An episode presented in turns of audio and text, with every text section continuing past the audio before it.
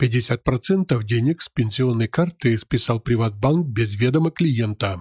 Добрый день, уважаемые подписчики и гости канала. Очередной фортель выкинул своим клиентам всем известный ПриватБанк. Причем банкирское руководство сообщает, что было все сделано в рамках закона. Так что, граждане, будьте внимательны. А мы напоминаем, что наши новости выходят ежедневно. Кто еще не подписан, рекомендуем подписаться, и вы будете в курсе событий, которые происходят в Украине. Итак, к очередной новости.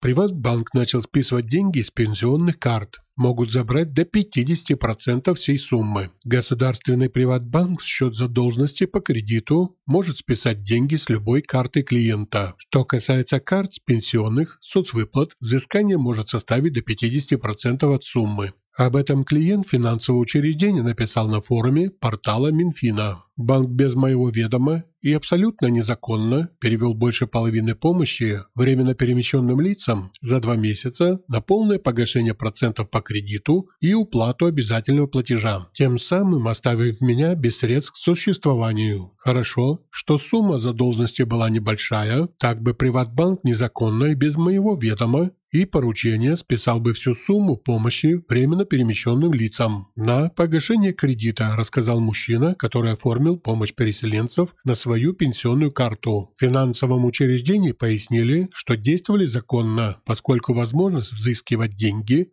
в счет оплаты кредита, в том числе с пенсионной и заработной карты, прописывается во всех договорах с клиентами. Про жизненную ситуацию, в которых оказались многие жители Украины, банкиры предпочитают не вспоминать. Ничего личного, это просто бизнес, как говорил Аль Капоне.